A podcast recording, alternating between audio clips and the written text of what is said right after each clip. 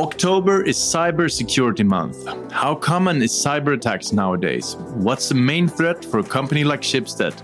And what can we, the employees, do to avoid being hacked? This is some topics that Ralph Benton, Chief Information Security Officer, talks about in this episode.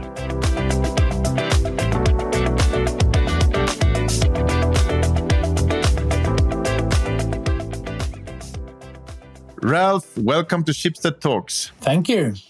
So, how common is cyber attacks nowadays?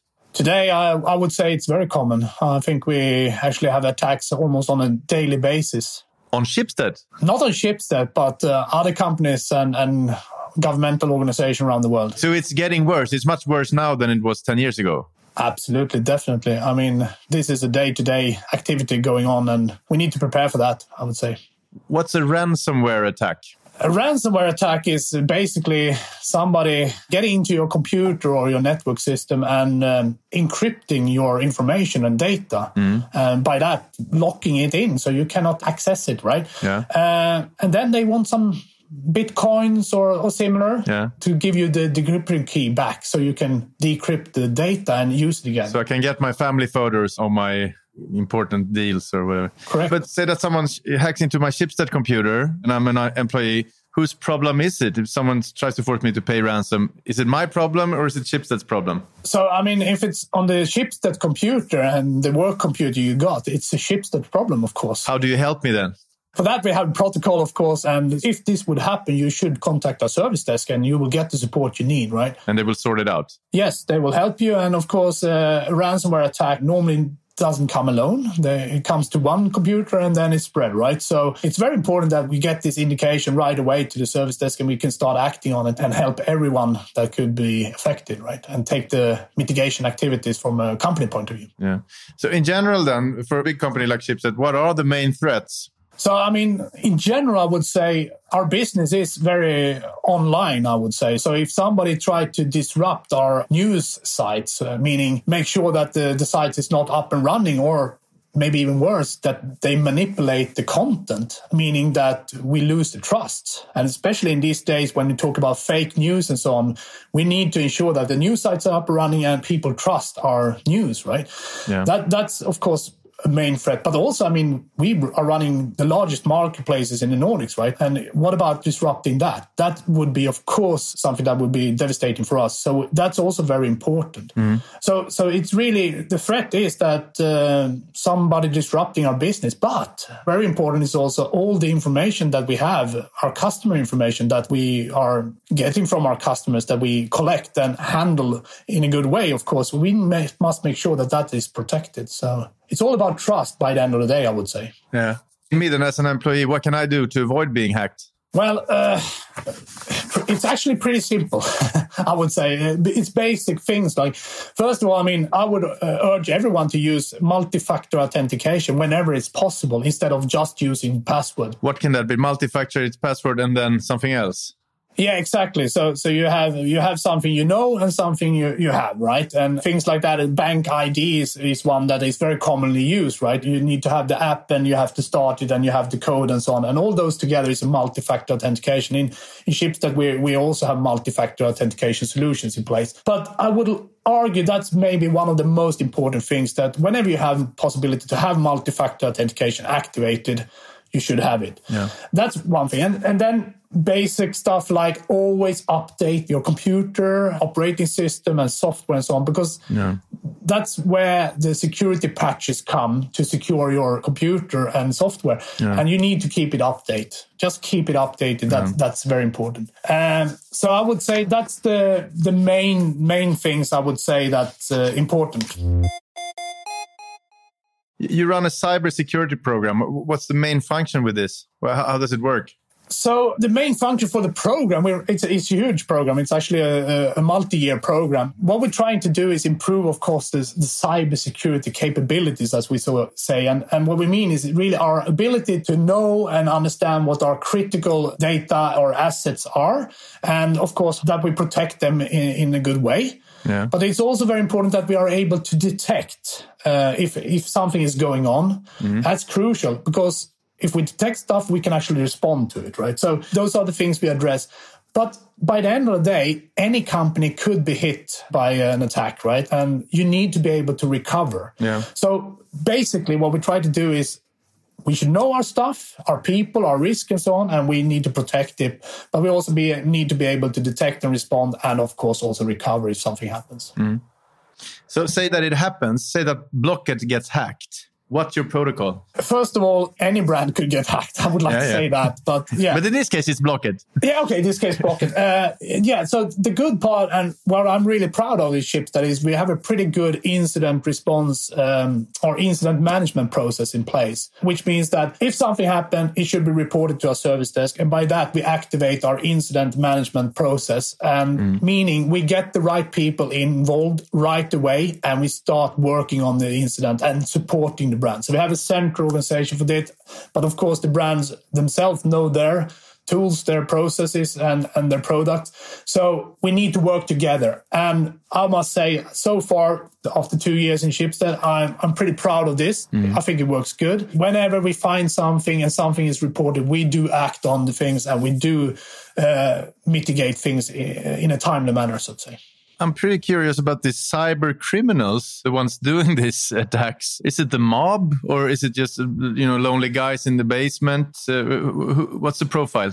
So the, the lonely guy in the basement, that's, that goes back at least 10, maybe 20 years. Today, this is criminal uh, organizations, uh, unfortunately. Yeah. And this is what we, we should be honest about that. This is a criminal organization that have their business online, if I put it like that. They, they make money by fraud or extortion, like ransomware's attack that we just mentioned, right? And it's a lot of money.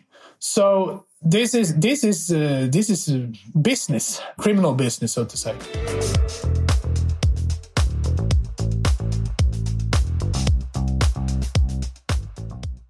October is Cyber Security Month all over the world, right? Correct, correct. It's international. What, what can we expect from this month? Yeah, so this is uh, the second year we're we're running it in Schibsted, and uh, Yeah. like last year, we will have a lot of speakers, both internal and external, addressing different topics, security, cybersecurity topics. We will have trainings, of course. We will have um, also some games, and uh, there will be a lot of activities going on. And it's all about creating awareness and creating a better security culture. So uh, we also have a security handbook that will be launched. That's our plan. And there are certain chapters there that will be addressed towards the audience that it's attended to, right? So there will be different talks about different chapters in this security handbook that should be interesting to follow if it's a topic that's uh, close to your heart, so to say. Your organization, do, do you send out fake phishing expeditions to us to, to teach us?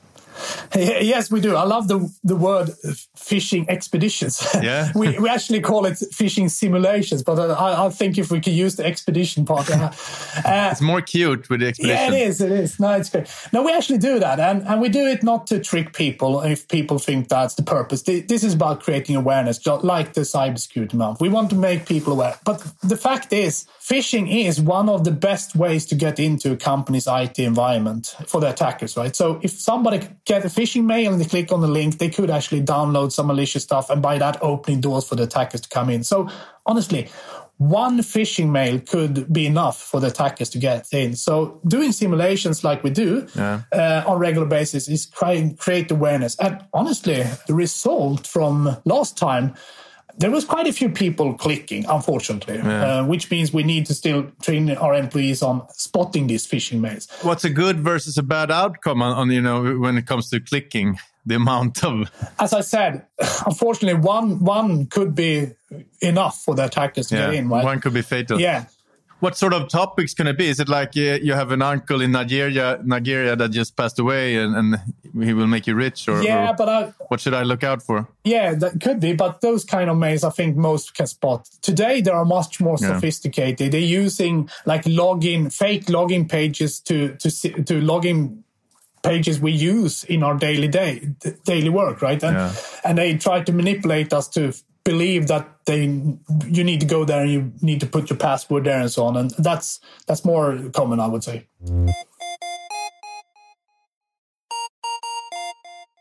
But the last time that you faked a phishing expedition, what what was the top topic?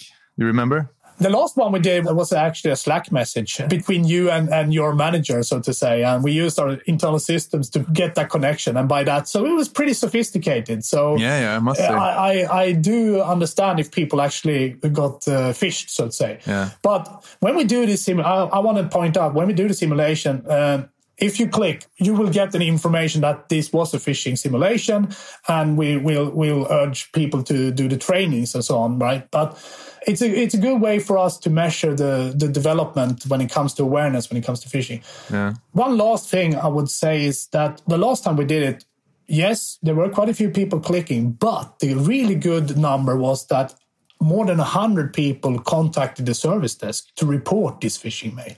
And for me, as, as the information security manager, I would, I, I'm really happy to hear that because that's how we can get the alert, right? Quick.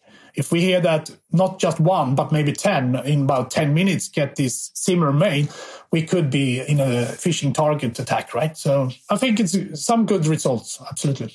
I'm a bit curious uh, because I know you were once a teacher learning kids how to count and how to sing. And now you're the chief information security officer at the big, large, large company. Help me connect the dots there. oh, yeah.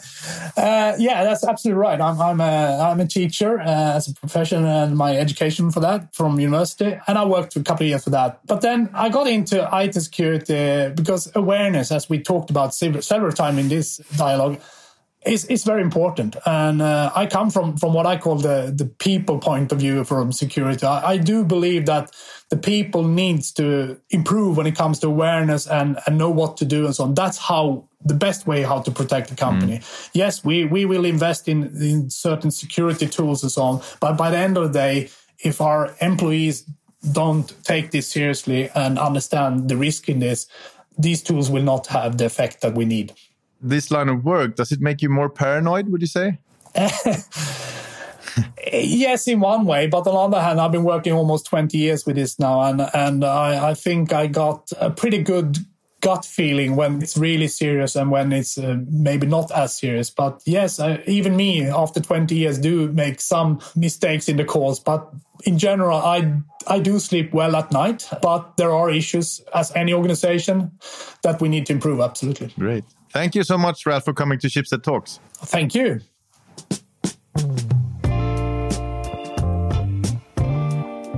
This podcast was brought to you by Schibsted Employee Branding Team. My name is Hugo Renberg, and producer was Jens Back.